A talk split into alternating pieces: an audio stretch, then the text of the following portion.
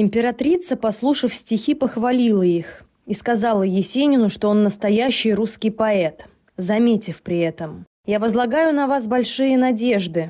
Вы знаете, что делается у нас в стране. Крамольники, внутренние враги подняли голову и сеют смуту в народе. Вот в такое время патриотические, верноподданнические стихи были бы очень полезны. Я жду от вас таких стихов. И мой сын был бы очень рад. И я прошу вас об этом серьезно подумать.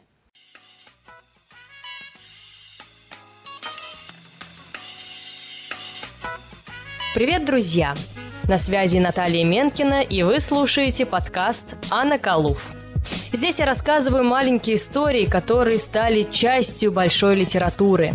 Каждый эпизод – история о людях, эпохе и событиях.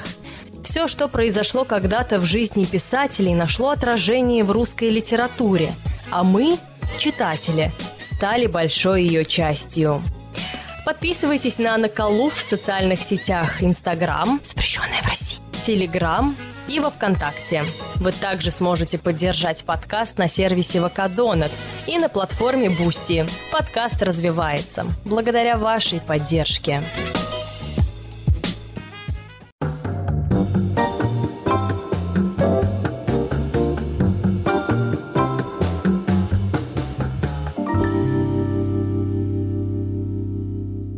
Будущая рок-звезда российской поэзии Сергей Есенин родился в 1895 году в селе Константиново, Рязанской губернии. Его родители были крестьяне.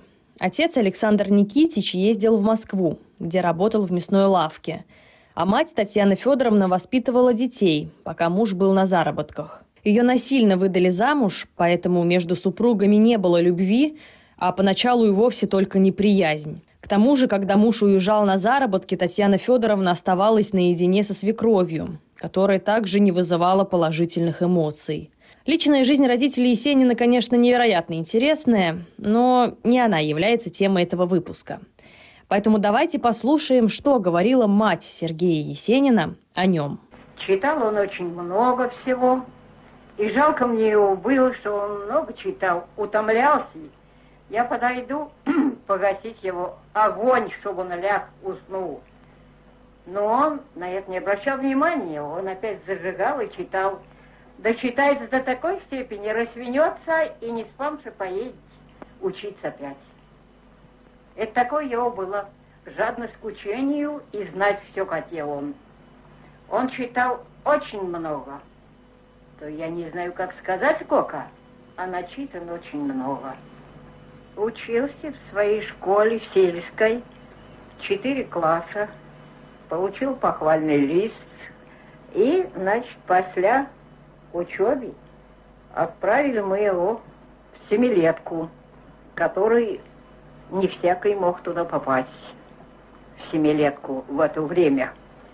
Было только доступно господским детям и поповым, а крестьянским нельзя было но так, что по его занятии он учился хорошо, он там проучился три года в семилетке. Когда закончил семилетку, приехал домой, отец его отозвал в Москву к себе.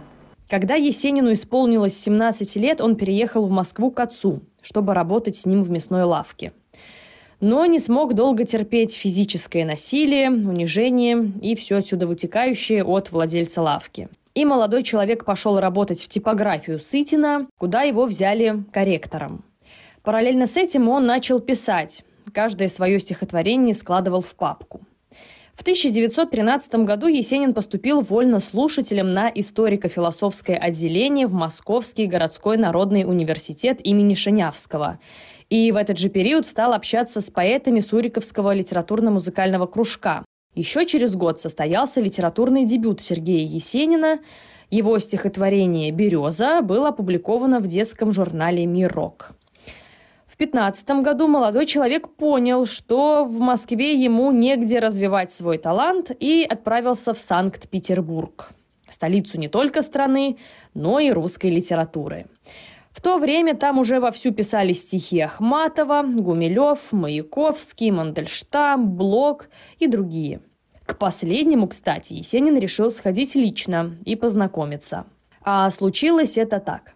Сойдя с поезда, Есенин сразу же отправился на Невский проспект. Он зашел в книжную лавку и спросил у продавца адрес поэта. Удивительно, но тот знал адрес и дал его без ведома Блока незнакомому парню. Есенин прибежал по адресу, но поэта там не застал. Написал записку, мол, я молодой, талантливый, хочу, чтобы вы в этом убедились. Э, оставил записку и побежал в редакцию журнала «Огонек», где оставил примерно такую же. И челночным бегом отправился к дому Блока. Второй раз у него получилось застать его дома. Есенин впервые увидел живого поэта. Он так и написал в своей автобиографии. Молодой человек прочитал ему стихи и получил рекомендательные письма для поэта Сергея Городецкого, чтобы тот тоже мальчика послушал и опубликовал. Блок пометил в сообщении – Стихи свежие, чистые, голосистые, многословный язык. Уже через месяц питерские редакции начали как не в себя публиковать стихи Есенина. Появились заметки о молодом провинциальном парне, который покорил столичную публику.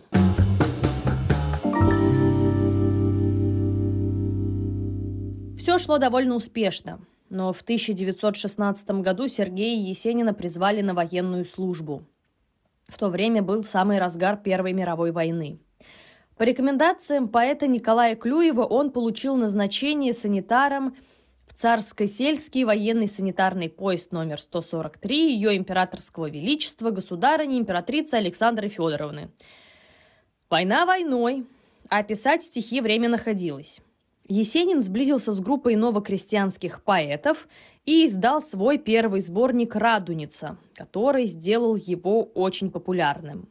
А благодаря своей службе Есенин встретился с самой императрицей. Правда, первая встреча состоялась с великой княгиней Елизаветой Федоровной, родной сестрой императрицы. Было это в начале января. Он вместе с Клюевым выступали в лазарете, где лежали раненые. Этот самый лазарет был под патронажем княгини. Они читали стихи сказания, которые очень понравились Елизавете Федоровне, и она еще долго не отпускала их, спрашивая о смыслах сказаний. Напомню, что и Елизавета Федоровна, и Александра Федоровна были немками – в тот вечер великая княгиня подарила Есенину Евангелие с овальной печаткой на обложке «Благословение великой княгини Елизаветы Федоровны» и серебряный образок с изображением иконы Покрова Пресвятой Богородицы и святых Марфы и Марии. Вскоре Есенин и Клюев выступали непосредственно в доме княгини, где состоялся поэтический вечер. Позже Николай Клюев вспоминал гостеприимность и дружелюбие великой княгини. Гостил я в Москве у царицыной сестры Елизаветы Федоровны. Там легче дышалось, и думы светлее были. Нестеров, мой любимый художник, Васнецов, на Ордынке у княгини запросто собирались. Добрая Елизавета Федоровна и простая спросила меня про мать мою, как ее звали и любила ли она мои песни. От утонченных писателей я до сих пор вопросов таких не слышал. Следующей, кто пригласила Есенина к себе, была вдовствующая императрица Мария Федоровна, жена бывшего императора Александра III и мать Николая II. С ней он встретился в Александровском дворце. Это резиденция императора в Царском селе. Ей очень понравились его стихи, так как в них не было политики. Время для страны было сложное, и политическая сатира лезла со всех щелей – Выслушав Есенина, она заявила, что возлагает большие надежды на его поэзию. Молодой человек хотел было возразить, мол, да я просто про леса, поля и коров стихи сочиняю. Какие надежды? Но Мария Федоровна была неуклонна в своем мнении. На память она подарила ему икону святого Сергия Радонежского.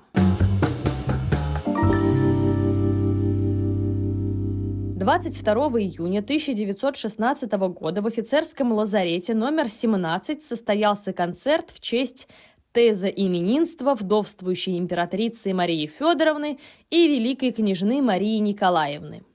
Теза именинства – это празднование именин, но не путать с днем рождения.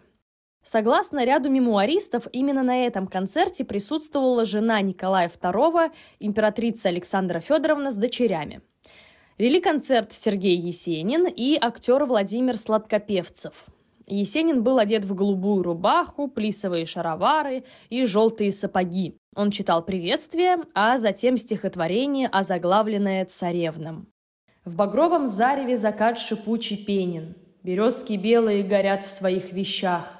Приветствует мой стих молодых царевен И кроткость юную в их ласковых сердцах.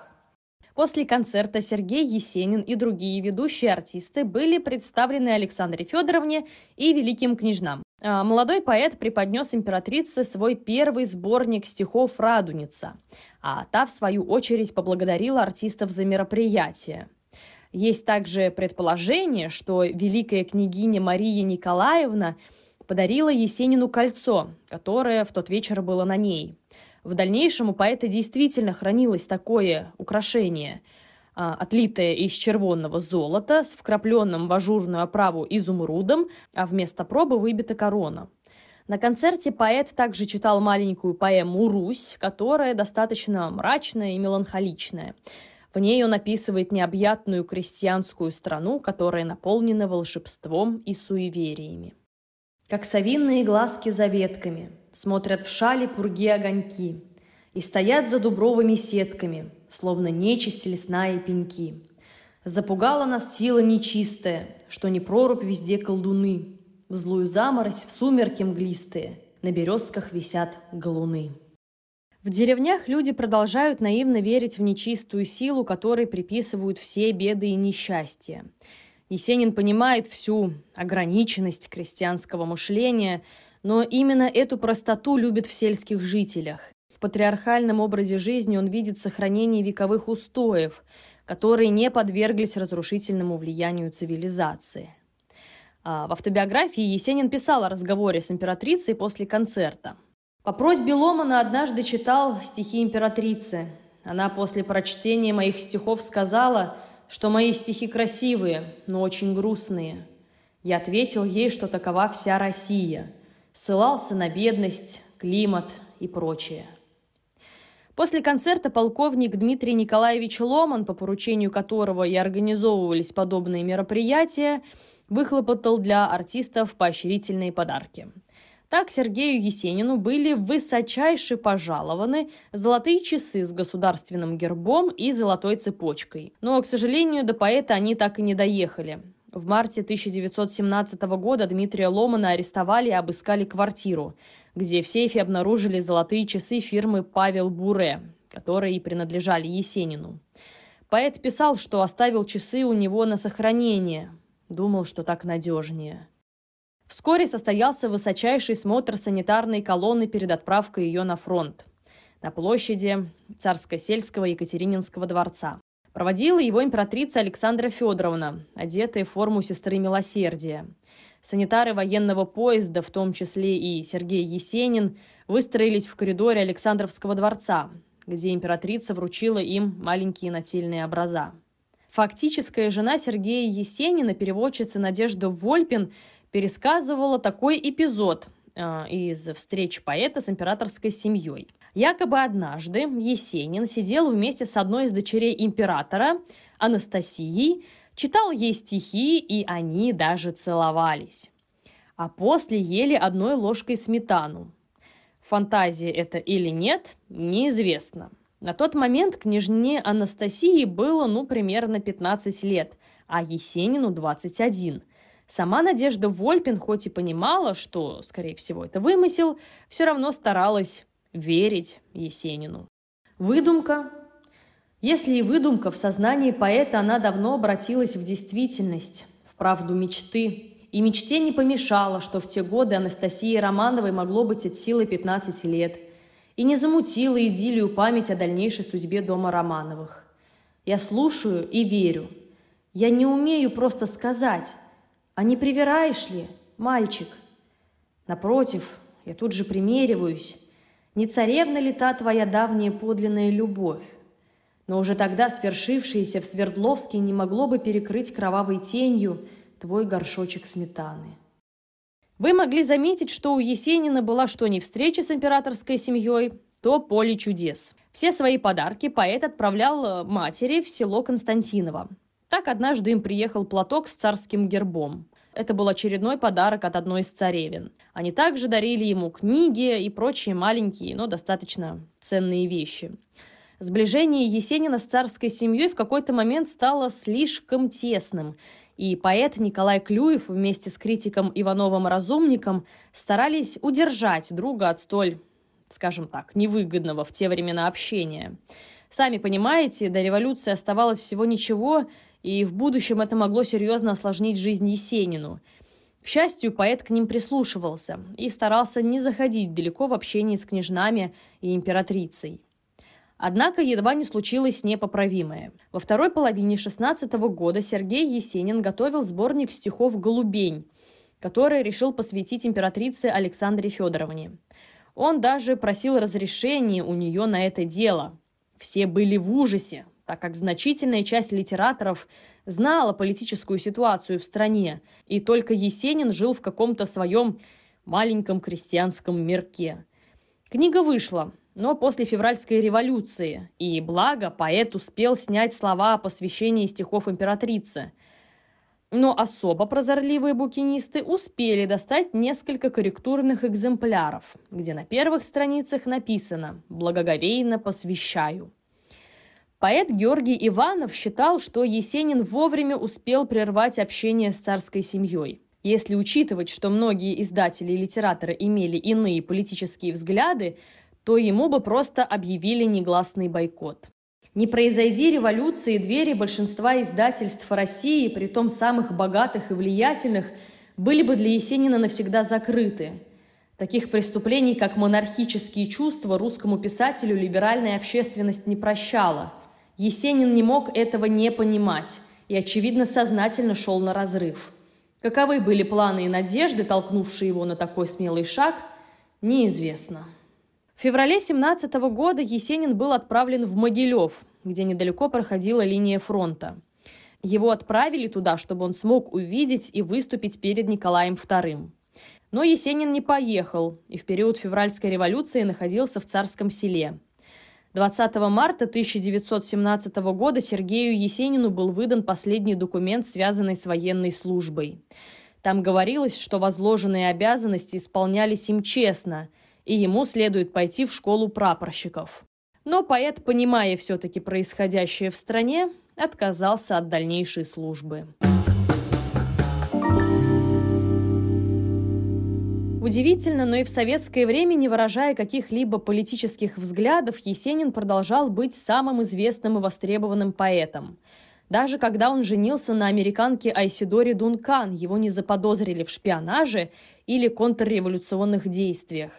Думаю, это потому, что Сталин к тому моменту еще не стал полноценным вождем, ну и народная любовь среди простых граждан и больших коммунистов играла свою роль.